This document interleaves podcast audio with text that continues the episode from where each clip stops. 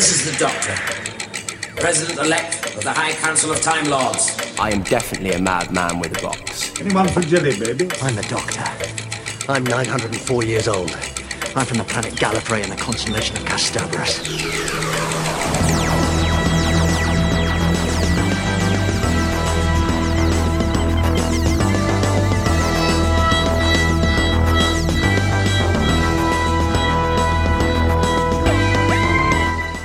Hey Who fans, and welcome to the Big Blue Box Podcast. My name's Gary. My name's Adam. And this is episode forty-three.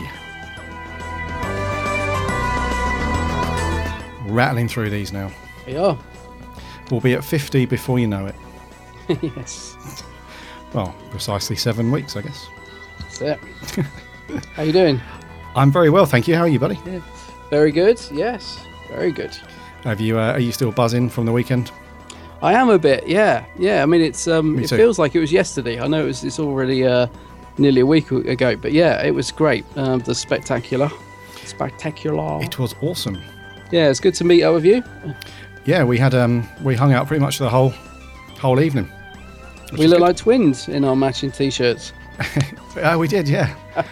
Yes, um, yeah. Those of you that saw us, or you probably saw the pictures that Adam, you stuck them on. Um, Twitter everywhere. You put them everywhere, yeah. Um, I think I told you at the time, but I'm, I I was a nasty culprit for that one. Yeah, I had a feeling I had a feeling it's going to happen because I knew you'd got the same TARDIS t-shirt, and I and I thought it'd be really funny if you turned up wearing the same one. But I didn't expect you to do it on purpose because uh, you saw me just before we met up, didn't you? And you went back and changed. Is that right? Uh, yeah, because we were. Yeah. yeah. So we got to uh, Wembley, and we were just having dinner, and I saw you walk past with the t-shirt on, and I thought I wasn't going to wear it, but I think I might now just for the crack. Yeah, no, I'm glad you did. Yeah, and it turned out okay.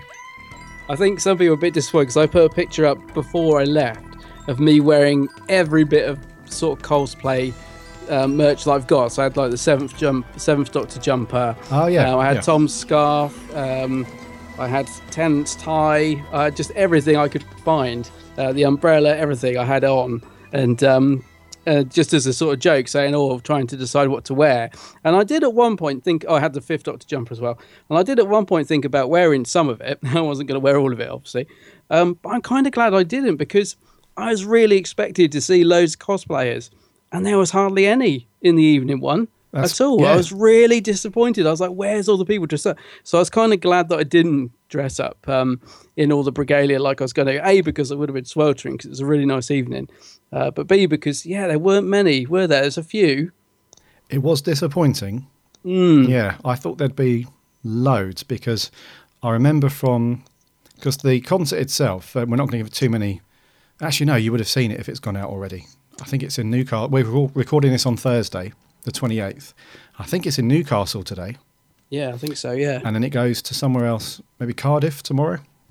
Something yeah, like that. So you, one, yeah. you probably would have, if you've going, you've probably seen it anyway. But um, the the setup for it and the it is very similar to the B B C proms. Yes, very very similar. Yeah, um, but when I went to the proms, I think it was last year or the year before, there was hundreds of cosplayers everywhere. I, I was expecting it. I was a little bit disappointed. I was like, I know you saw a guy in the um, Stantry Base Six space orange spacesuit. Yeah, that was you awesome. Saw, and I didn't, I didn't see him, but I saw a photo of him on Twitter on the way back. So I, I have actually seen him now. Oh, you uh, saw but him. Yeah, he looked yeah. awesome from from the picture. But you actually saw him, didn't you? Yes, I gave him the big thumbs up as I walked past him because his, his suit is awesome. It's yeah. screen accurate. It's really good. I think there might have been a few in the afternoon. I think um, a couple of our listeners said that there was quite a few people dressed up, um, so maybe uh, the afternoon crowd were a bit more uh, up for yeah, it. Yeah, yeah. But um, what a show, eh? What Isn't a great, great show, yeah. And um, it was very, one thing that surprised me was it was very focused on Series eight and a lot of the it Capaldi was. stuff. Yeah, I was a little bit surprised by that. I mean, I was quite pleased because I've been lucky enough to go to two of the proms, um, so it was quite nice. I was expecting to see a lot of what I'd already seen. So for me, it was quite nice to see, you know, some new stuff um, from from Series eight. Uh, but I was surprised because for people that, because the proms are quite limited tickets. So I was expecting it to be a bit more varied, to be honest with you. Yeah. Um, yeah, I was quite surprised. It was very heavily influenced from Series eight, wasn't it? It was, yeah. And it's not a bad thing. I mean, it's not... Not at all. It's not... Um, it's not the the most epic of music since two thousand five. Um, it's got a slightly different feel to it, hasn't it? A slightly different direction. Yeah. The Capaldi stuff. But the opening piece of music, which I hadn't heard in its entirety before, was just awesome. And I still oh, can't remember the name. Is it called... A good man? No. Um, a, yeah, is it Am I Good or Good Man? Yeah, because I mean, everyone calls it a twelfth Doctor theme, don't they? But yeah. It has actually got a different. Yeah, it's called A Good Man, I think. Yeah. But it sounded amazing. The bass was oh, it's brilliant. Sounds so good live.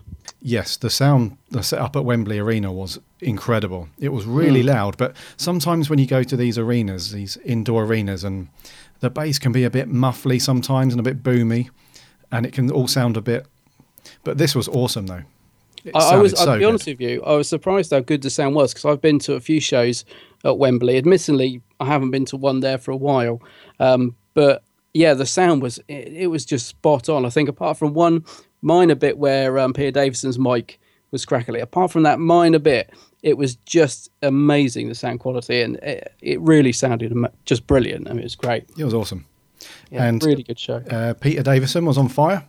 He was really good. Yes, he was. Yeah, cracking some good loads in jokes of... about Colin Baker. Yeah. He was. Um, I just found him hilarious. You know, I just thought the whole, um, the, like, pretty much every time he came out to do his little bit between each piece of music, he was just cracking me up. He's a cool cat, isn't he? I, I think he was. A, yeah, he was really good at being the compere, but lots of nice little sort of humour between him and Ben Foster as well, wasn't there? Yes. That which is which is quite cool, because Ben Foster, he's um, you know, he's a very busy chap at these things. You know, yeah. He's got to drive the whole thing. So, yeah, it was very cool.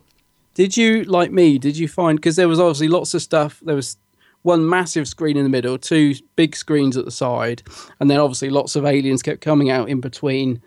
You know, um, in the songs and stuff. But did you do what I did? I was so busy looking at the screen sometimes. Every now and again, my partner would nudge me and point to something, and they'd be like, you know. Um, like the teller walking across the floor yeah, towards yeah. the audience. And I was thinking, oh, I didn't even see that. I was so busy looking at the screen. It was like, you had to sort of keep your wits about you a bit, didn't you? To sort of, you know, see it all.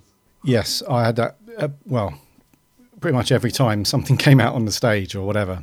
Same thing. Because you were, you were on the floor a bit, weren't you? So did you, did you actually, because the, the Foretold came right out and was like touching someone's face in the audience, thinking, lemonette, because it really looked creepy, that thing. Yes. The mummy. That and was I was thinking cool. You were on the floor, weren't you? So did you have anything sort of come really close to you? Because I was kind of in the aisles a bit. Yep, I had a couple of times. I had um, yeah.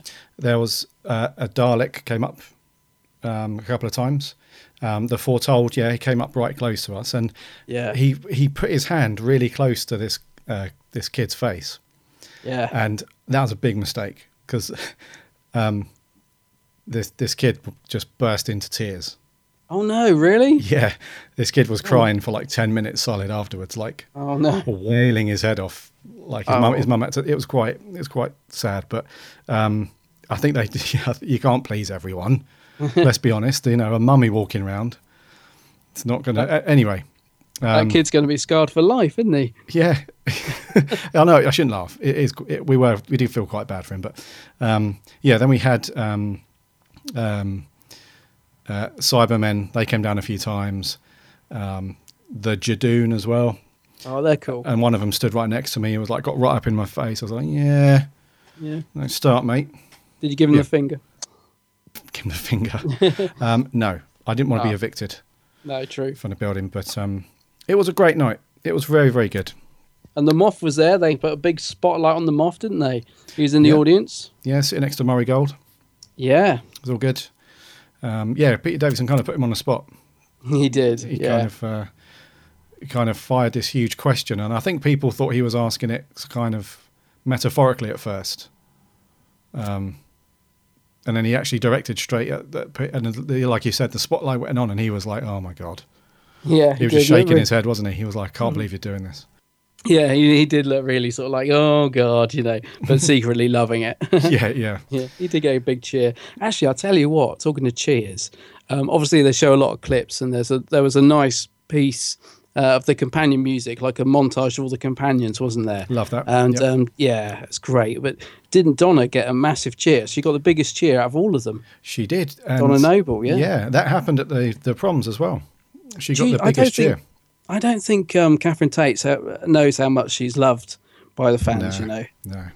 You know, I'd just love her to be in the audience and just hear that that reaction, because, you know, just so she knows how much she's loved. Because, I mean, I know not everyone's going to love the character of Donna, but I do. I think she was brilliant. And I I was one of those people that was a bit miffed when she was cast, and I, I'm so glad that I was proven wrong. So, and I think she might, you know, she obviously knew about the reaction when she was cast as well. So I just hope she sort of, I don't know, I hope she goes to one of the shows and gets to hear that reaction. Do you know what I mean? She's... um. She's one of these... Yeah, I, I know exactly what you mean. I think a lot of people were... Well, at the time, from what I gather anyway, a lot of people are like, mm, Donna... Um, sorry, Catherine Tate, really? Um, but she's really... she's. I think she's a great companion. She is. I absolutely love the character yeah. of Donna Tate. And I was... I love the montage at the end. Uh, so, I mean, I'm sorry, if you haven't seen it, then mild spoiler, but... Um, this was done at the prom, so it's not really, but the bit with all the doctors, you know, at the end. And I was a bit worried they weren't going to do it, because normally when they do the doctor montage, they do it to a different bit of music, don't they? They normally do it to the uh, Gallifrey. This is Gallifrey. Track. Yeah. This is Gallifrey. And they did play that track, but they had a totally different montage. And I was thinking, that's always my favourite bit when mm-hmm. they go through the doctors. And um, they did it to a different bit of music. And I forget now, it was like a regeneration bit, wasn't it? It was Vale um, Dachum. Of course it was. Yes. Yep. Yes, and uh, that was that was just brilliant. Yeah. I did note, because I was wondering, um, because they played so much music from Series eight, I was wondering if they were going to play the new theme, like, you know, with the, the actual new theme, because I thought, wow, you oh, know, yeah, yeah. it's very serious, but they didn't. They went with the sort of what they always play, like at the proms. They went with that version of the theme, which is sort of... It's more the sort of Tennant one, I would say. Would you? It's the sort of yeah. It's not the, the Matt Smith, or is it? It's got that beginning. I don't no. know. But it's definitely not the new screechy one. They weren't playing that, were they? No, it's it's actually the music that we used to use on our podcast. It's that oh, yeah. intro. It's like Tennant's, like second version of Tennant's. Yes. Yeah, with a bit more drums in it and a bit more. Yeah. Yeah, but no, I it wondered, sounds yeah, great. It was it, it was a really good night, and the music. Um, The, the National Orchestra of Wales, and um, yeah, it was those guys. They just nailed it. Oh, it was amazing. Perfect. Like it was just awesome. Did we? Did we get to see? I don't think we did. They didn't have the guy. There's normally a guy that's got a very high pitched voice. Like if you didn't see him, he sounds like a woman. And I, I he no. used to be there, but I don't don't think he was there this time, was he? He wasn't. No. No. He's. I mean, he's got an amazing voice, isn't he? He's just very very high pitched. Yeah. It, it yeah. is a great voice, yeah. You just don't expect it to come out of a. No, I remember the first time like it came out, and I didn't even realise it was him singing. I remember thinking, "Is it him?" you know, it doesn't. The voice doesn't go with the the, uh, the the person. But no, overall, just fantastic. And I, I hope lots of our listeners are getting to see it. I know quite a few um, have gone or are going. So yeah, yes, fantastic. It, it was very good. I hear Capaldi was there on Sunday. Yes, he was. Yeah, which is cool. Which is very good. He's a busy man, isn't he? Just a little bit. Yeah. We'll come on to that in a minute. Yeah. Um, not been up to anything else. The only thing I've... Have you been doing anything else, Who-wise? No, I haven't. No. No. no. Um, I have seen this cool video that's popped up from our friends at Who Addicts. Oh, right, yeah. The, um, the last part of their trilogy. Yeah, the Whovians Unite. Mm, I haven't had a chance to watch it. It's about it's over an hour long, isn't it? Oh, I need to... Yeah. I need to find an hour to watch that. Have they got a catch-up bit at the start? Because I kind of need to refresh... my memory on, on the first two parts of this. Um, I don't think so.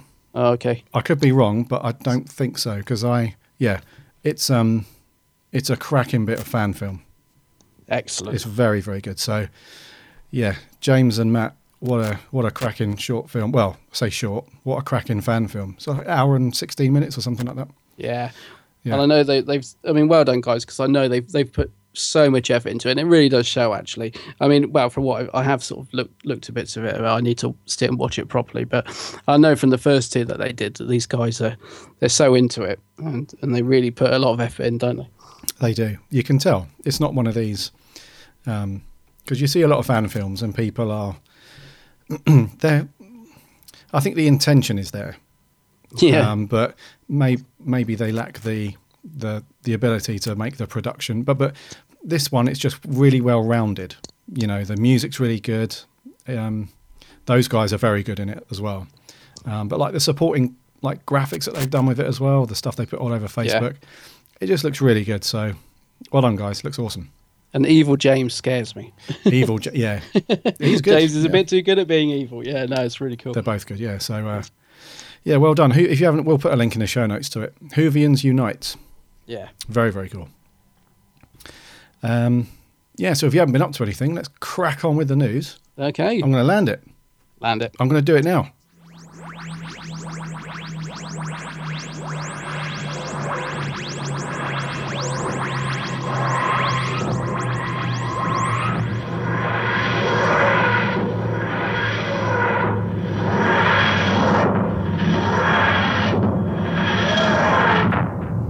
Hello. Hello. First up in the news. Um, just wait one second, because this one's uh, this one's got me riled up, Adam. Oh, yeah. Not even joking. When I saw this on your, you, when you put this on Facebook the other day, I hadn't had a very good day anyway, and I came home and I saw it, and I literally thought my head was going to explode. And actually I was going to write this really angry rant and I didn't. um and I've kind of processed it in my mind anyway. I'll let you i'll let you say what is what it is.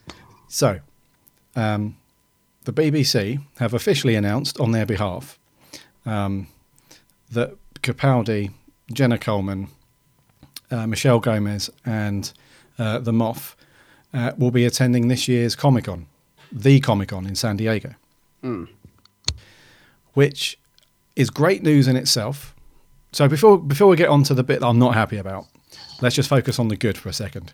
Yeah. I've always said this, when whenever we had rants about this this subject before, it's it's a great thing that Doctor Who is is celebrated and, and recognised around the world. Because, you know, as we've said, it's only a good thing. Because the more exposure it gets, the more popularity, you know, the less chance we have of thing, you know, the show ever being cancelled, I guess. Um, and the more kind of traction it gets, and it just gets bigger and bigger. And while that has its downsides, I guess at some point down the line, having Doctor Who globally and uh, this sort of thing is very, very good. It's awesome, in fact. Um, so uh, middle of July, Comic-Con kicks off. Any geek, um, any uh geek followers who follow anything from comic books to movies and all that stuff, you'll be fully aware of what the famous Comic-Con thing is in San Diego. Um, and there's also been tweets and other bits and pieces like um, Doctor Who is coming back to Comic-Con and stuff like that. So that's all good. No problem. The issue that I've got, and you've probably got, and a lot of our listeners, because I put this on Facebook and Twitter a few days ago, mm. and um, yeah, it got quite a strong response from a, quite a few people. That is, why why the heck don't we have this kind of turnout from the principal cast at any of the conventions here in the U K? Yeah. Now, I one side of me is like, oh man, I hate really ranting on about this stuff, and I, it's not really our bag to rant about things, but, you know, and probably our U S listeners are probably like, well, hang on a minute, guys, you know, we deserve a slice of the pie as well. And that is absolutely true. There's no problem with that at all. My my thing that burns my bacon is that there's no um there seems to be no middle ground. It's like we get all of the classic Who doctors, and there's nothing wrong with that either, that's all good. So Colin Baker, McCoy, uh, Paul McGann, um, Tom Baker, they live on the U K convention circuit. It feels like you can always find those guys at a lot of the U K conventions, which is great. Yeah. But it seems to be that the current cast, who have been in it since two thousand five, so David Tennant, Billy Piper, um, even Catherine Tate, you know, at certain points, and now um, Capaldi and Jenna Coleman, they seem to go to the U S conventions and don't really go to that much here, in, uh, hardly any here. And that's that's my that's my thing. Yeah, no, I mean, I, I was the same, and I. The thing is, I, now I've processed this, right? That's just the thing was I talked about this a bit on the last podcast, and this was before any of this was announced. You remember, I kind of um, I don't know how we got into the subject about it because we weren't even talking about it. But do you remember last podcast? I went yeah. on a bit of a rant about this very subject that mm-hmm. you know, it's fantastic that you know, and this really it really is. I'm not just saying that it's great. that they are representing Doctor Who, you know, at Comic-Con. This is a massive, massive convention. It's fantastic that they're there. But our gripe is that, you know, we want to see them at, at some U K conventions as well. You know, we want to see some of that love given back to the U K fans because, you know, it, it really does feel like, yeah, you know, we sort of get a bit mm-hmm. taken for granted, really. It's like, you know, yeah, you're there, you know, but they never, I don't know, it would just be brilliant if we had another big convention with like the top name stars like this in the U K, because it does feel a little bit like we're sort of a little bit left behind. And um, yeah. and also the price thing gets me. I mean, I would love to know what's what the sort of price of getting a photo or an autograph or whatever is with the, you know, with these people, because in the U K we always get absolutely hammered. And I would be really, I and I genuinely, I have no idea what the price is like um, there. It could be the same story, but I, I always get the feeling it's not, you know. Mm, I, yeah. And I, I'd be very intrigued to know because, yeah, I mean, if you look at the recent Sherlock convention, to, if you want a picture with anyone half decent, you had to shell out an absolute shed load just for one picture or autograph. And I get the feeling it's the same, you know, when they do stuff here. Well, it is. Um, But I don't know what the price is for, for sort of San Diego Comic-Con, you know what I mean? But I've seen mm. so many pictures on Twitter recently of like David Tennant and Billy Piper having their picture with a fan in the middle, and they all look like they're having an absolute blast. I mean, you must have seen this. They're all like pulling yeah. funny faces and doing silly stuff. It's not just the standard sort of stood next to each other, you know, not even touching, shoulders down. You know, it's like it looks like they're having a blast and getting all these great pictures of people. And yeah, yeah I would just love to see some of this going on in the U K. That's my only gripe. And that's why when I saw this on your Facebook, I, my immediate reaction was to explode. and then I and then I, I, I was writing it and I, I, I stopped and I thought about it and I thought, no, it, it's brilliant. You know, it's great that they're there.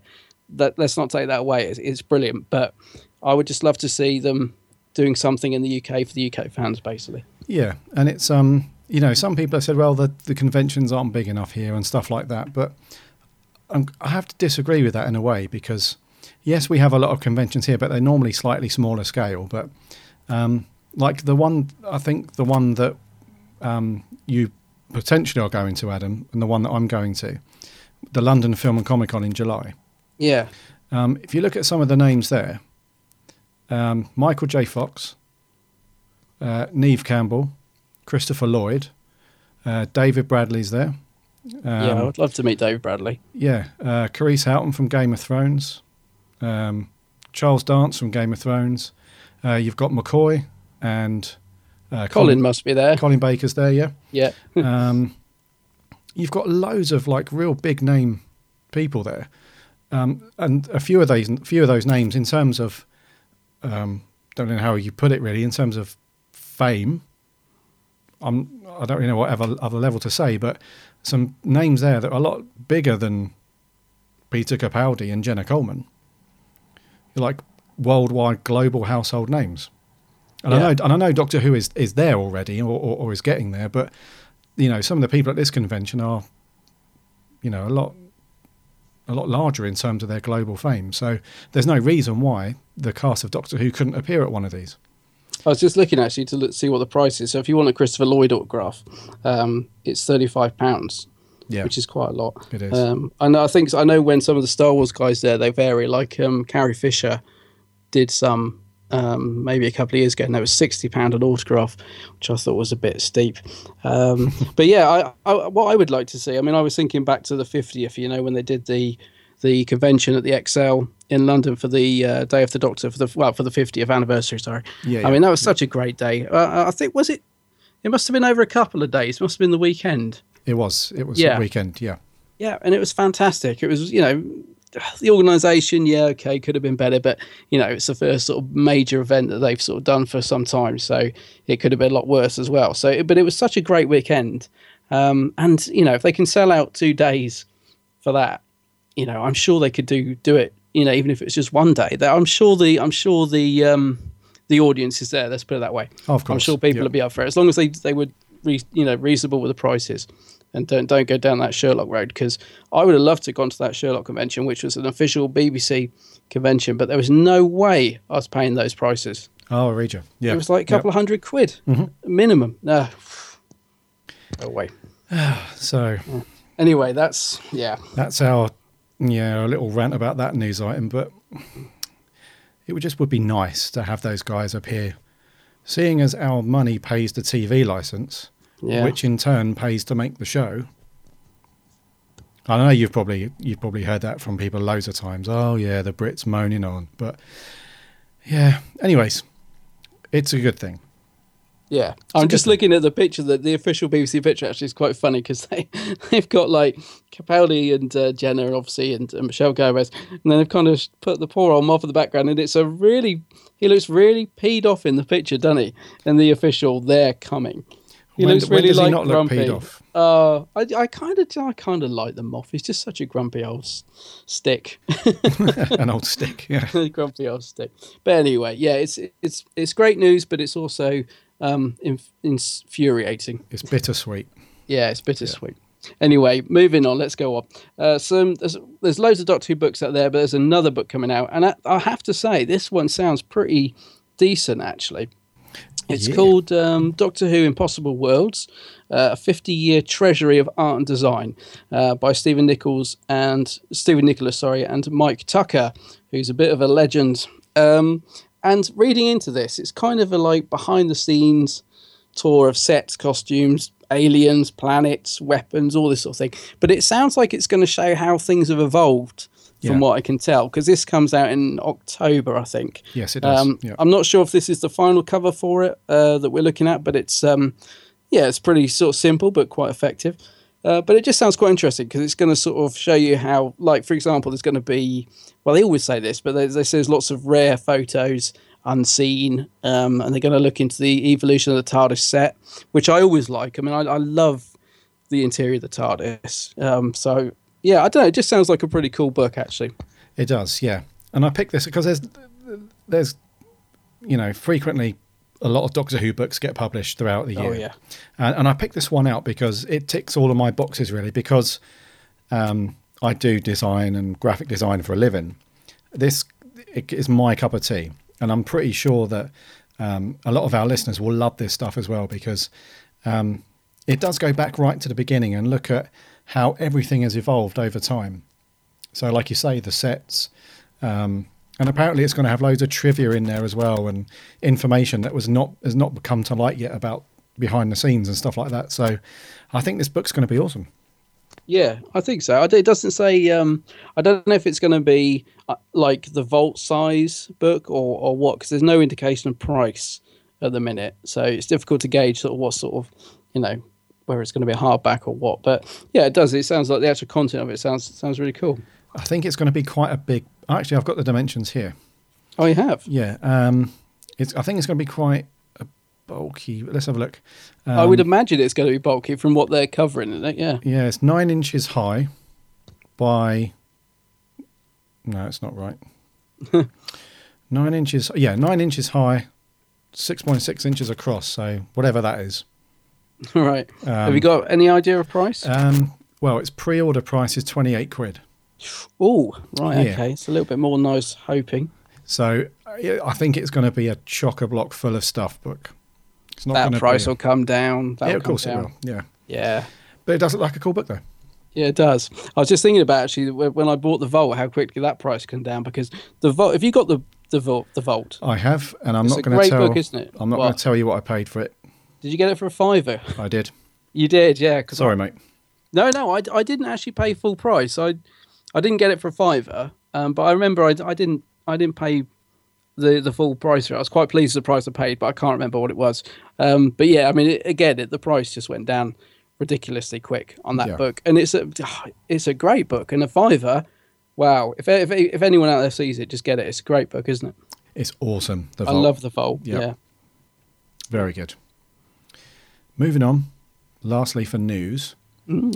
um, talking about global reach and Doctor Who going international, that kind of stuff, um, it's now started broadcasting in India. Yes. Um, which is very cool because I hadn't heard about this before. But no. Yeah, apparently it started um, broadcasting on the fifteenth of May um, on the F X channel in India. Starting with Rose, obviously. Because it's the newer stuff since yeah. two thousand five. Um, But uh, I think broad, I think um, I read that Sherlock has been broadcast there. Oh, right. Um, I know uh, Mark Gatiss did a message for it, but I haven't seen it. He did like a special message, didn't he, that he yeah. sent F X in India. That's right, yeah. Um, I haven't seen it, unfortunately. Yeah. So um, there's no gripes with this one. This is very cool. Yeah, I know. Great. Great to see Doctor Who just branching out even further and further and further. It's brilliant. Yeah, because I think it's um it's it's really popular in, like, um, obviously the U K, um, the U S, and I think it's it's getting really, really popular down under as well. Um, Australia and New Zealand. I think those guys, um, I think it's, re- it's really taken off down there. Yeah, it's um, funny. I always, I always just assume Doctor Who's everywhere, and it, I sort of forget, you know, that it, that it's not. Do you know what I mean? So I'm quite surprised, really, sometimes when I see, you know, like you said about Australia, that it's getting big there. I just always assume that Doctor Who's global. I, you know, I forget that it's it's not. If you know what yeah, I mean? Yeah. Um, and I think obviously in Canada as well. Oh yeah, because I had my little mini Whoathon when I was on holiday there. Yes. On the um, they had this really cool channel called Space. Such a good channel, and they had like a little mini Doctor Who um, show in between each episode, where it's just a, a two guys and this girl just on this TARDIS coloured sofa with all this memorabilia in the background, and they were just talking about. And I tell you what, I just, it really got me into it. You know, it really did. Like having that stuff yeah. being talked about, and so anyway, um, the the guys in India, you know, now treated to Doctor Who, which is really good. Very nice. Are you still watching it on um, Horror Channel, by the way? Um, mm, they're you still being of, recorded. Yeah, yeah. I was just going to say, you're recording them to have a, um, you know, like a box set day. Yes, yeah. That's what exactly a box set that'll be. Bloody hell, yeah. It's um, yeah. But that's cool though, because um, I think you mentioned it at one point that it's something quite cool about watching Who on the T V. There is. You know? I don't know why. It's a bit like when, you know, if somebody says, "Oh, you got to watch this film," and they lend you a D V D.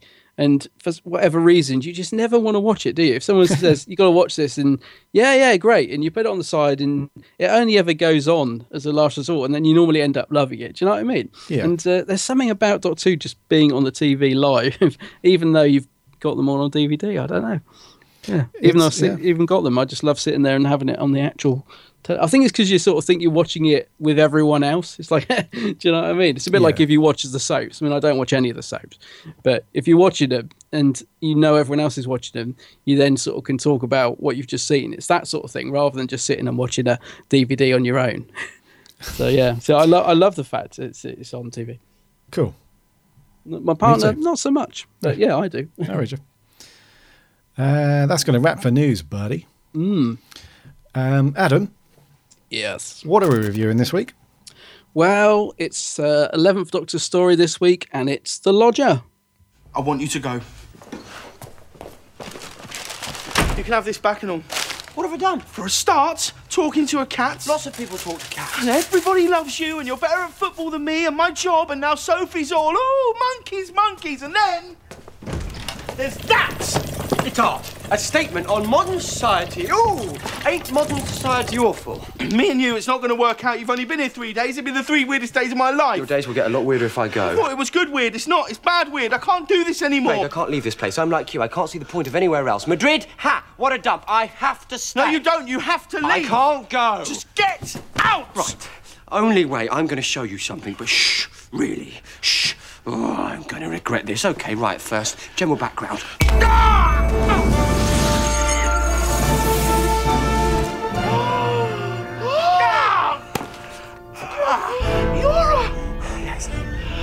From... You've got a TARDIS! Yes, shh. eleventh. Right, okay. Specific detail. Hey, mate! You, you saw my ad in the paper shop window! Yes, with this right above it, which is odd. Because Amy hasn't written it yet. Time travel, it can happen. That's a scanner! You've used non-technological technology of Lammerstein! Mm. What's that? Cartoony. Like got his hand over his mouth and he's trying to speak. Oh, I see. Right, with you. I, li- I like the Doctor talking to the cat. Yeah. Which is fun. Not so not so sure about the headbutting bit, which yeah. uh, which is what's going on in that little scene, isn't it? Where he's passing his memories to him via headbutts. I was a bit like, what? Yeah. anyway. Anyways, The Lodger. Um, so Gareth Roberts wrote this one based mm-hmm. on um, his comic book strip, apparently. Yes. Uh, back in twenty ten, um, June. This one um, raked in a reasonable six and a half million viewers. Mm. Um, the least watched episode of series five. Really? Because mm-hmm. this is uh, just before the big f- two-part finale, wasn't it, of Matt's first the p- series? Pandorica. Yeah. Opens, doesn't yeah. really lead into them either, does it? It's kind of a standalone episode before those two, wasn't it? Yeah. It's um, yeah. It doesn't lead on to that at all, does it? I don't think. Not really. No. Yeah. No. Apart from there's the bit at the end where she's got like a ring in it, and I couldn't even remember what that was all about. I was a bit thrown by that that bit at the very end. You know, she's got like a, is it a, the wedding ring? I've I've just forgotten what yeah. what was going on there. Yeah, yeah. So it doesn't really lead into it into it, but it's a it's a little nugget, I guess. Mm. But so it's a bit of a strange one, this, isn't it? It is a strange one. It's uh, it's one that it's one that potentially was could be really really good. Which I think we say a lot about, you know, certain episodes from, from the more modern Doctor Who stuff. Mm. Um, a great story, um, you know, some great ideas in there. Um, and for the most part, um, it's not too bad. It's okay. Yeah. Um, it didn't. It's it's one of those episodes where when you're when you're looking through your collection, when you've got like an evening three. An evening free, and you're like, right, let's stick on, let's stick on a Matt Smith episode, and you're looking through. It's not one that you immediately reach for. No, you know, like a lot of these, um, it's almost a, it's almost a filler episode for me. Um, there are a couple of elements that did save it, but on the whole, um, it's a bit of a, a series filler, which is, I guess, why not many people were were bothered about watching it. I guess. I think. Yeah, for me, it feels a bit half-baked. Mm-hmm. Um, you, you're right. It, there's some great stuff in there. But it kind of feels, to me, it feels a bit like a two-parter that's missing the second part. Do you know what okay. I mean? I, I think there's some I think there's some really good stuff in there. But it just feels incomplete. It, it's it's unsatisfying as an episode. Um, and it you're, you're right, it could have been. Could have been really good, because what they've got to work with is there. But it's just mm-hmm. not... Not doesn't quite come together. Um, this one, I mean, just to sort of set the story. So, the TARDIS sort of throws the Doctor out at the start, doesn't it? And it can't land, and AIM is sort of trapped on board. That's and right. The Doctor goes and becomes the lodger at this guy's house, uh, played by James Corden. Mm-hmm. Um, and there's this mysterious thing upstairs, um, which is sort of killing people. I don't know, it keeps luring people in, doesn't it, to the house and. And then they you never see them again. And the Doctor sort of wants to know what's up there. And that's got something to do with the TARDIS not being able to land. Yes. Yeah? And I, yeah. That's it. And, um, and that's pretty much it, isn't it? And there's a sort of love story between with James Corden and... Um, Sophie. Sophie. Yeah. Um, he want, They love each other, but they won't say it. Yeah. So the Doctor sort of inadvertently or whatever brings them together. Um, so that's kind of in the mix as well. Yeah. That's pretty much it. That's pretty much it, yeah. So there's a lot of elements there, um, but it just, yeah, it just doesn't quite, they don't come together. Yeah, and I was, it's because of, I think James Corden went down really well. I think um, the chemistry between him and Matt Smith was was reviewed quite well. Yeah. And I like them together on screen. I think they, they work very well together. I would agree with that, yeah. Yeah, their kind of timing's very good and... Um, you can tell that they're having a lot of fun as well. Yeah, because I think it. Not everybody loves... Uh, Corden's a bit of... um, He's a bit Marmite, isn't he? Some people just don't take to him because he's got his own sort of style. He, he tends to play similar sort of characters, so not everyone takes to James Corden, but I, I, I quite like him, and I and I do agree with you. I think he works really well, Matt Smith. I think they bounce off each other quite nicely, and I think Matt Smith, once again, is great in it, um, considering what he's given to work with. I think he really brings to life, you know, the scenes that he's in. Absolutely, mate. And that's one yeah. of the things that I've got in my notes, actually, that once again, um, it's down to Matt Smith to save the day. Yeah. Um, because we've had this quite a few times now, um, not just in this series, but all of Matt Smith's run, really, where you you can tell that an episode just doesn't have the legs um, to be a, to be a great episode. And that could be for whatever reason, whether it's the script, the, you know, the way it's written or directed, or if something's just letting it down, it's not quite working. But the performance that Matt, that Matt Smith gives just... you know, brings it back up to a respectable score. Definitely. And that's exactly what's happened on this one with with James Corden as well. Like you say, yeah. It can be a bit Marmite, but um, mainly Matt Smith, but James as well. And um, yeah, I think it's um, so. What let, let's identify what the what the main issue is here then. So hmm. the elements, like you say, there's a lot of elements there, and like we've seen loads of times before, on paper, it's got the potential to be a great episode. Yeah. Um, but there's just something that's not quite... Do you know what it is? I think it might be that it's just... It, it feels like it's building up to something. For me, the episode, it feels like it's paced in a way that there it's like mini mini chunks of stuff going on, and it, it feels like it's leading up to something. But then when you get there, it's nothing quite important happens, and nothing... It doesn't really... I'm not sure. It, it seems like it's a building piece.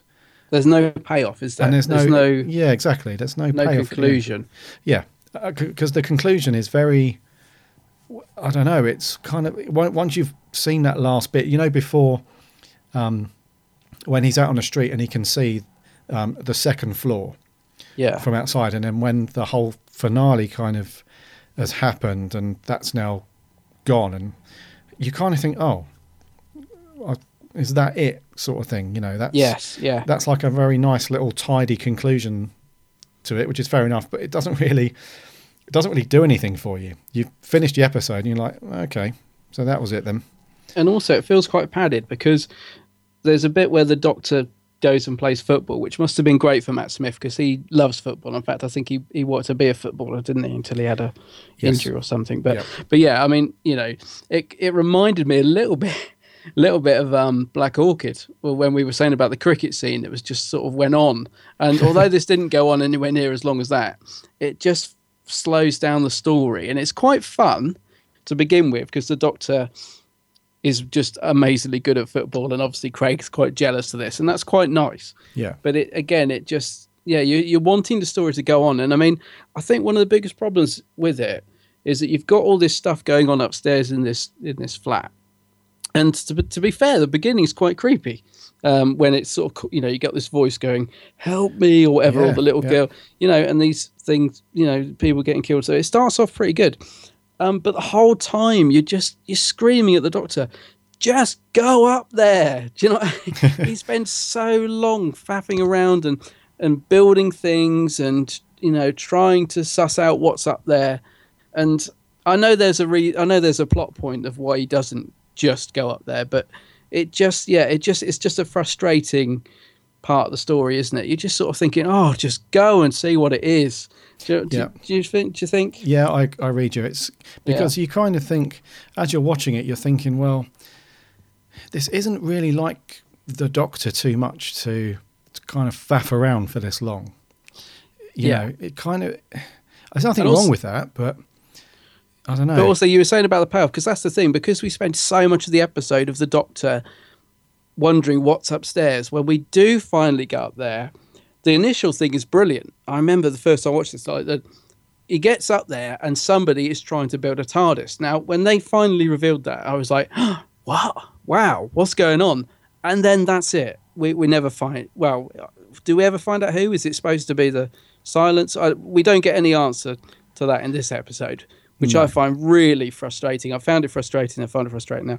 So somebody's building a TARDIS, you know, on the second floor of this house, which actually doesn't exist. It's actually a spaceship, isn't it? Um, so I don't know. It's just, it's all very unsatisfying because the whole episode is built around the Doctor, you know, going upstairs and finally confronting whatever's up there. And when he does go up there, nothing happens. But it's it, again, it's a brilliant idea that somebody's building a TARDIS up there. But they yeah. do nothing with it. And I think that's another reason. It's just very unsatisfying. Yeah, and I, I did I did really like the the early scenes where um, you couldn't see the the the holographic.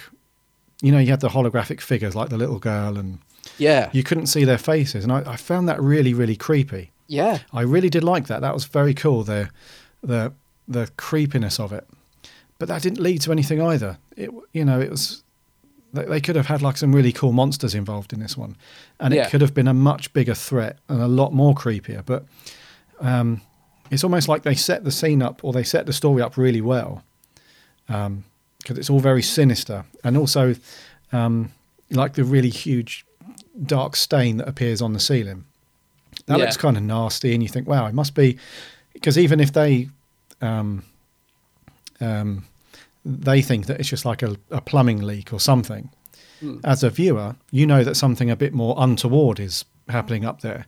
So yeah. that, that could have been something quite nasty and creepy. But yeah, it just it just doesn't lead to that satisfying conclusion, does it? No, that's right. And I mean, you're right. There's some really good dark bits in it. Um, and there's some, it is balanced. And this is one thing Gareth Roberts does well. He does balance it with some great humour, like the bit with the, you know, the doctor when he gets the um when he's uh, he goes for the, t- the the sonic screwdriver. He's having the showers, he goes to the sonic and he grabs the toothbrush and and all that. You know, that's a nice little scene and it works quite well. But and and the, again, the interaction between him and Craig, James Corden, you know, there's some really good lines and mm-hmm. and nice stuff going on there. So that's that that works well. But yeah, just as a whole, it, it just falls flat. I do, I do quite like um. I do quite like Sophie. I, I recognise the actress um, from lots of things. She's one of these, one of these uh, people that pops up, uh, but I no, don't know her name. But the woman who plays Sophie, she's is Sophie, isn't it? Yeah, Daisy Haggard. Yeah, she's mm-hmm. she's pretty she's pretty good, and a good sort of match for for Corden as well. Yeah, she's quite um, funny. Yeah, I mean, there's you sort of have to take some of Gareth Roberts' stuff for tongue in cheek. I mean, the bit where the doctor where the doctor gets Craig's job is quite quite funny. When Craig turns up and the doctor's just there doing his job. But mm-hmm. I mean, that could never happen. I mean, it's just ridiculous, but, but it is quite amusing. So I, I think the humor works well in it. So, you know, trying to find a positive here. I think the, the humor in it is pretty good. Yes. And there, there is quite a nice element running through this episode, which, mm. uh, which was quite cool for me, which was um, how the doctor kind of tries to slip into human life and, yeah. you know, how he, how he looks upon a, a, an average person's day-to-day life. So um, it is quite cool. Like the, like you say, how he, how he goes along to Craig's um, football club and has a kick around, which is a bit like the Black Orchid cricket scene, I guess. yeah. Um, and it's quite nice how he brings um, Sophie and Craig together, isn't it? I mean, he's sort of saying to, you know, what's keeping you here? Why are you Mister Sofa Man? Oh, that's quite nice. I mean, that, yeah, you know, yeah, it's got a nice sentiment. It's little charm. Yeah. Yeah. And um, also when he's at the call centre as well, which is quite funny. Um, yeah. And like you say, how he brings them both together, because they're in that kind of very, you know, platonic from the outside. You Once know, again, a love shy. saves. Uh, it's a kiss, isn't it? That sort of saves the day, yeah. which has, has been done a little bit too much in Doctor Who, I think. You know, sort of love overrules because oh, okay. it's such. It's a bit of a get out, don't you think? Like, you know, the whole. Um, I mean, I like the fact that he's he doesn't want to leave, so that him touching it would sort of cancel out, you know, the the ship taking off. That's quite a nice idea, but the yeah. whole sort of kiss and love thing. But, it's yeah. too soppy. Yeah, it's a bit. It's a bit soppy. But um, I wanted to talk a bit. bit about the music as well, because we've obviously just been to the symphonic.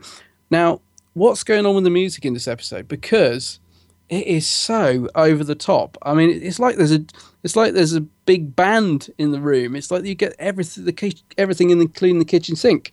Like there's a bit. It's almost comical. I mean, it's not bad. Don't get me wrong. The music's still good, but it's really, really loud and blaring out. Like there's a bit where Craig touches the mold, isn't there? Yeah, and the music's going insane. It's like it's like they're desperately trying to add some tension or drama or something into the episode. It's just mental. I don't know if you picked up on it, but I was just thinking he's like he's just touching a wall, and the music's going dun dun dun dun. It's going absolutely mental. Yeah, I've I've had that. It's like Murray Gold had had a couple of Red Bulls when he went into studio that day. Well, I think it might be the mix, because I've had that where the first time I watched it, I just watched it on. um, just through my T V, T V speaker. So everything was mixed down mm. just to stereo. And I did find that that was the case. Yeah. But the second time, I, when I watched it the other day, I watched it through my surround system. And I did have that actually, where the the vocal uh, track was quite low. And oh, the yeah. music and everything else is really loud on this one. So I, I do get what you mean. Um, so some might argue it's not a bad thing. The Murray Gold stuff's very good, but it doesn't. It is a bit over. It's a bit overpowering. You are right. Yeah, I don't. Yeah, I don't mean just sort of in terms of volume though, but I mean the actual. It's really, really dramatic. Yes, but for yeah. a very undramatic scene.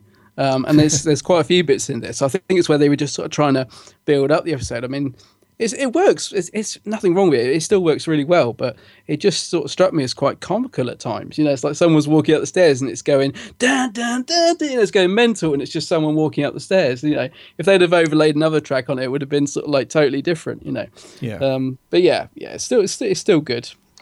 Yeah. Um, I have to say, I think I do think Matt, Matt Smith.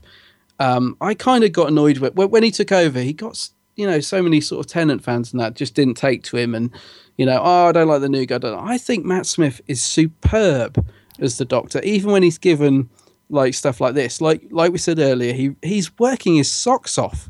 You know, he's yep. he really gives it one hundred ten percent. And you're absolutely right. He really does bring it up.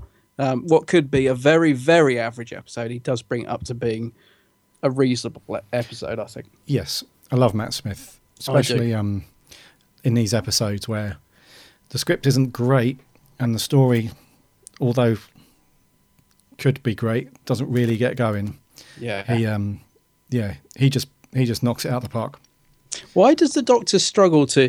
The one thing, it's quite charming, and it, again, it, it's sort of humorous. But the Doctor's there's a lot of humour in this where the Doctor's trying to be human. Mm-hmm. Like he doesn't know what football is, and um, what's the other thing?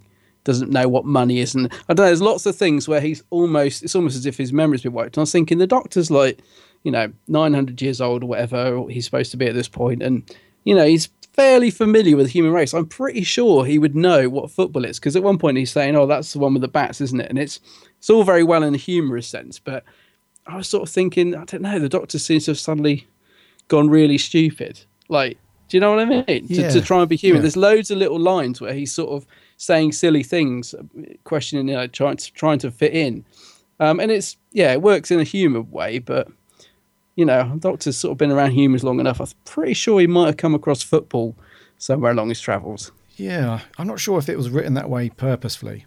Yeah. Um, to try and make him a bit more less, um, not threatening, but a bit more less kind of full on.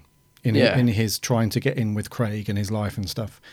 Um, or if genuinely, you know, the Doctor doesn't know what, or didn't know what football was, because he certainly knows what cricket is. He does. And again, um, Smith does it well. He's quite good at playing those those sort of quirky humour bits, yeah, isn't he? Yeah. Uh, we don't get to see much of Amy in this. She's pretty much trapped in the TARDIS um, for the whole story, isn't she? Does, does the she whole thing, come? Pretty much. Yeah, yeah, yeah, so we don't really get to see much of it. There is a nice bit where he says something about the TARDIS going into a cataclysmic something or I don't know, and she's like, could that actually happen? And he's like, um oh yeah, you know, there's again, that's, you know, Matt just being brilliant at, at the Doctor. Yeah. yeah um yeah it's a companion light episode, and yeah just to touch on the alien thing, yeah it's definitely got something to do with the Silence, because um when they do finally go up onto the second floor and they step inside the spaceship, it's the same. They've actually got that set at the Doctor Who Experience in Cardiff. Yeah, yes. And they've got the Silence on that set. And also, ah. um, it's the same uh, spaceship interior that's in The Impossible Astronaut. Yeah, you know, River right. Song uncovers it. So is um, it? Yeah. Is it them? It's supposed to, because it's. This is the bit I don't get. Is it supposed to be an alien's trapped there and they just they just want to escape, or I don't really get what's going on there. Um, They're building a TARDIS to get off the planet. What's what's happening? I don't, I just don't get it. Yeah, I'm not sure. No. Um, but I'm, we're assuming it's the Silence, though. Yeah. Well, I don't know, because we don't see them at all no. as the Silence, and we don't. There's no reference to them as the Silence, but because we hadn't seen him up to this point, obviously they didn't come into it till the next series. The next they? series, yeah. So yeah. um, you know, so we don't see them as that. However, the interior is the Silence spaceship, so yeah, we can only assume that it's part of the Order of the Silence. Right. Not sure okay. if that's mm. one hundred percent sure, but no, no. Well, that's that's what I'm I'm going to go with. I mean, this it frustrated me at the time that this wasn't answered. It was left hanging, and it and it's still frustrating now because it. I don't know. I don't like things being left like that. But you completist, you. Yeah, yeah. But yeah, we'll go with that. We'll assume it's the Silence, but I just don't know how that actually fits in with what's going on in the rest of the story, like them trying to launch their ship or whatever they're doing anyway. Yeah. Yeah. Uh, scores. Right. Whose turn is it this week to go first? I'm not sure, actually. I think it's me. I think it's you. Yeah. Um, right. The Lodger. Uh, I'm going to go with a six point five. Wow. Would you believe it? So am I. No, I am. That's exactly what I've written. Yep. I put... Um, some nice moments, overall unsatisfying, feels like half a story. six point five out of ten. Okay. My notes consist of um, uh, potentially good story, mm. uh, some great humour, good chemistry, um, but kind of falls flat. Matt Smith, brilliant. Yeah, absolutely. Yeah. It does make me want to watch um, Closing Time, actually, because... Oh, yeah. yeah. When we said, when we said last week we were reviewing The Lodger, I don't know why, but in my head I was thinking we were watching Closing Time. Because you remember I said I remember nothing about it. Yeah. I was thinking of Closing Time. Like I do remember, I, I did remember quite a lot of this one. Um. So, but but I do really like Corden and Smith together, and I've, I might watch uh, Closing Time actually, even though I don't remember thinking it was very good. But I literally can't remember anything about Closing Time at all. Um, so this this did make me want to sort of see more of Smith and, and uh, Craig together. Yes, is what I'm saying. They yeah. are good. They are good. Yeah. yeah. So what did our listeners think? Uh, I've just got a quick um, quick couple just from Twitter. Uh, George Garrity, uh, Twitter name at G underscore unit ninety one. Uh, he's put, I feel that I'm the only one who likes this episode, um, but I love the petty humour, the character of Craig, and how human that this episode make the Doctor feel. Um, though there is no villain, the threat of the ship is really strong. He gives it eight out of ten. Okay. Cheers, George. Um, and in Facebook, um, I've got quite a few on here, so I'm just going to pick out a few. Um, the Who Alex Review guys, this is Matt. Uh, it's not the worst story ever, but it's far from the best. Seeing the Doctor trying to be human is always funny, and Craig is a very likeable character. Um, but the other, but other than that, there's nothing memorable about this story. It's simply a filler. Um, but it wasn't good by any means. It wasn't bad either. Five out of ten. Uh, Loopy Land. Hi, Louise. Uh, it was fun seeing the alienness of the Doctor in a very human environment, but I hated the Doctor playing football. Uh, it just didn't fit the eleventh Doctor's character in her opinions. Five out of ten. Uh, Ben Smith. I hate it. It's more of an unfunny sitcom than Doctor Who. Uh, the monster is stupid and the resolution is dire. One of the worst episodes of Doctor Who. And to make matters worse, Roberts has repeated the same story twice now. Um, it should be easy for the Doctor to pass as a human, so the entire premise is ludicrous. Zero out of ten. Oh, wow. Holy moly. Yeah, I do. I do. I, I wouldn't go that far. But I do know what it means about the human thing. Now, that bugged me. Like, why does the Doctor suddenly not know? But anyway, yeah. Cheers, Ben. Um, Cheers, Ben. Go and have a lie down after that. Uh, Kieran Knight, um, I'm all for space adventures. Um, uh, sorry, I'm more for space adventures than Robert's recent light-hearted stuff, but found it quite enjoyable. Um, he gave it six out of ten. Greg Toby, really like this one. In fact, my favourite st- story from Series five. He gave it a nine out of ten. Mm. Uh, hashtag bring back Craig. Mm. Uh, Matthew Gibson Duxbury uh, thinks it's an okay episode. Um, uh, like how it is uh, one of the most darkest episode before the finale. Good humour, um, pushes the overall series narrative with the cracks, et cetera. Seven out of ten. Uh, Stuart Stockwin, it's an average episode at best. Uh, somehow managed to enjoy this episode, even though there's not really any action anywhere. Um, Craig doesn't grow on him until Closing Time. Um, he did like the football scene, and the cracking time at the end leads on to the finale, which I guess that is the lead on, I guess. Uh, five out of ten. Yeah. Devin Baker, the difference between this and Vincent and the Doctor is mind-blowing. Um, Vincent and the Doctor was great. This was meh. Uh, Vincent was dark, and this was sitcom-y, which we mentioned before. Um, and lastly, Jackson Castillo. When I first watched this episode, I loved it, but now I can't really give it more than six point five. Just feels very ordinary. James Corden is great, but there was never really anything special about it. Never really gets going. A bit of a filler. Um, great to see a Doctor in the real world, though. Yeah. Some fair comments there.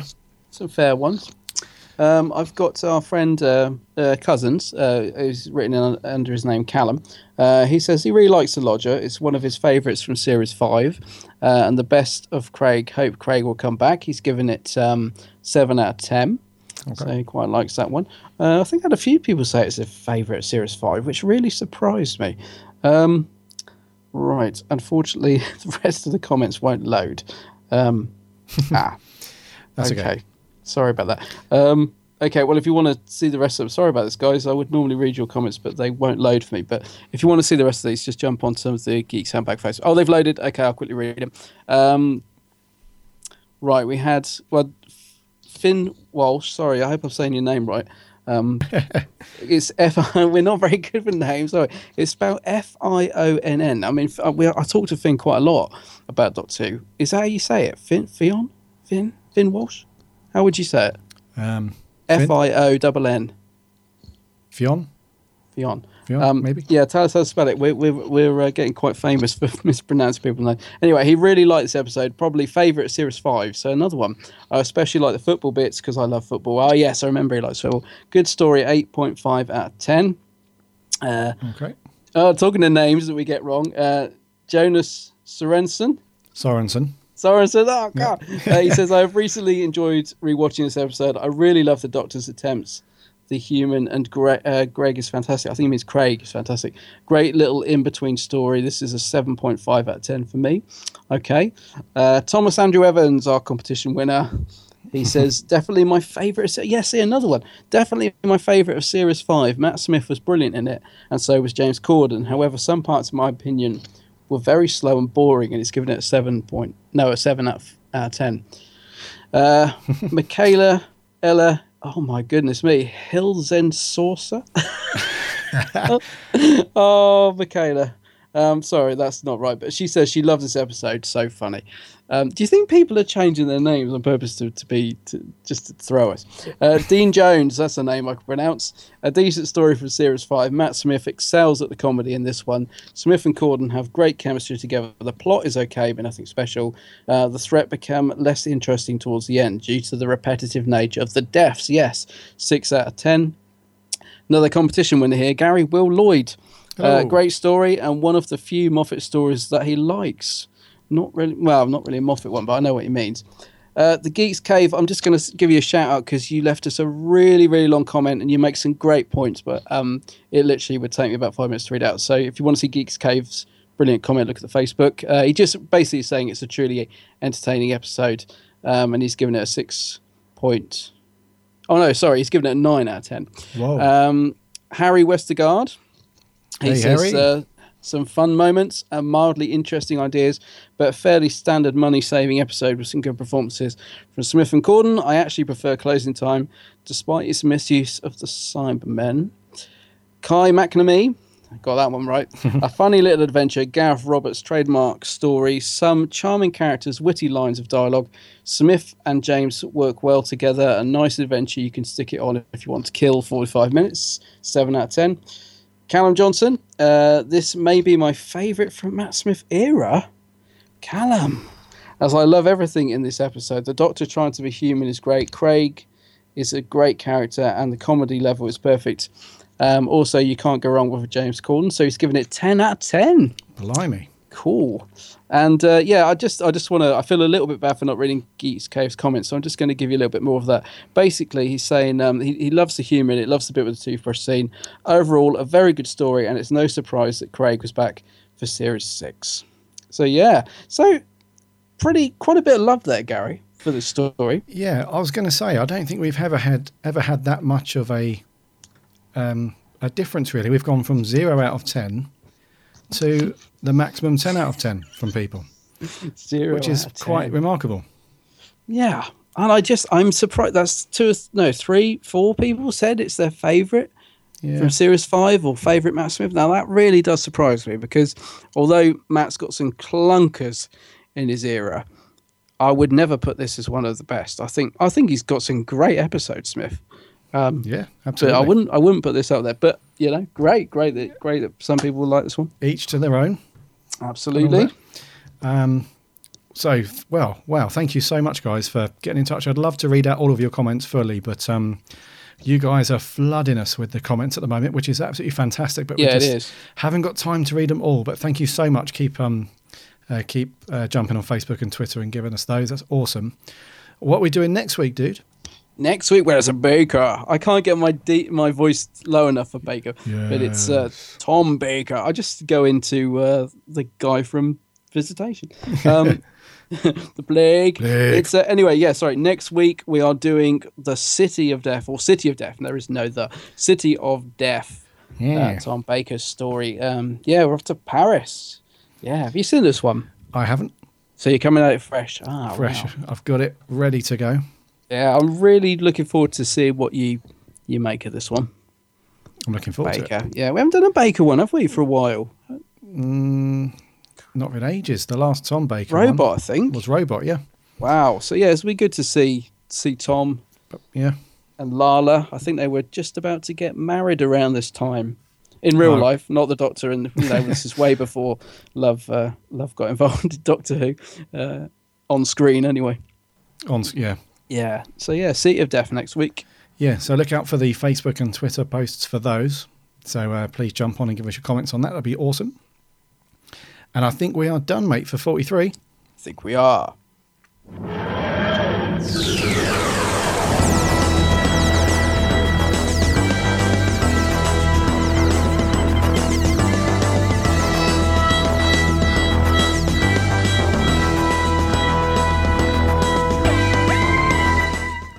So that is forty-three in the bag. Um, sorry if we've ranted a little bit on this one. we... um. We have our our things that grind our gears just like the rest of you guys. Yeah. Um, so apologies, but we don't want to end on a on a on a bum note. It's um the stuff that we've ranted about is also very cool, and very good. So um don't don't come away thinking like, oh man, Doctor Who sucks. He's going and you know it's all it's all great stuff. It's all good. Um, right. So com- uh, sorry, trivia winners for last week. Uh, we asked you, what is the name of the impossible planet? And the answer is Croptor. And uh, Callum Johnson uh, on Twitter. Uh, great podcast, guys. The answer to your question is Croptor. You got that right. Very well done. Well done, and, Callum. Yeah. And um, Yanto Williams. Um, the name of the impossible planet in the Doctor Who episode, Idiot's Lantern. And ah. the Sa- and the Satan Pit was Croptor. Right. Excellent. Yes. So well done on that one. Next, uh, sorry, next week's question, or this week's question to answer next week, is as follows. Um, who was the only Doctor since its first appearance to never use the sonic screwdriver? Ooh. Was it A, Colin Baker, B, William Hartnell, C, Patrick Troughton, or D, Christopher Eccleston? Who was the only Doctor since its first appearance to never use the sonic screwdriver? Colin Baker, William Hartnell, Patrick Troughton, or Christopher Eccleston? Uh, so jump onto our Facebook or Twitter and fire us the answer, and we'll read the correct ones out. Hmm. Yay. I was thinking, yes. Well, okay. Interesting. Really interesting. Mm, there's a there's a Doctor I've got in mind that I can't remember using it, and I'm trying to think if he did, because it's not one of the ones you've put on the list. Okay. I'm trying to think. No, I'm not going to say it. We'll talk about it next week. Yeah. So as we said, thank you very much for jumping on and giving us your thoughts and opinions. We love it when you guys do that, so please continue to do so. Subscribe to the show on iTunes. Just do a search for Big Blue Box Podcast or jump onto the website, big blue box podcast dot co dot u k. You can link off to Twitter and Facebook, Instagram, all that stuff. Uh, be sure to check out Adam's YouTube channel, The Geek's Handbag. Yeah, new video out this Saturday. Yay. With some eBay Titans that I've paid way over the odds for. So do, do enjoy having a look at those. Coolio. Yeah, they're cool. Cool. We will see you next time for episode forty-four. Until then, my name's Gary. And my name's Adam. And until then, Alonzi!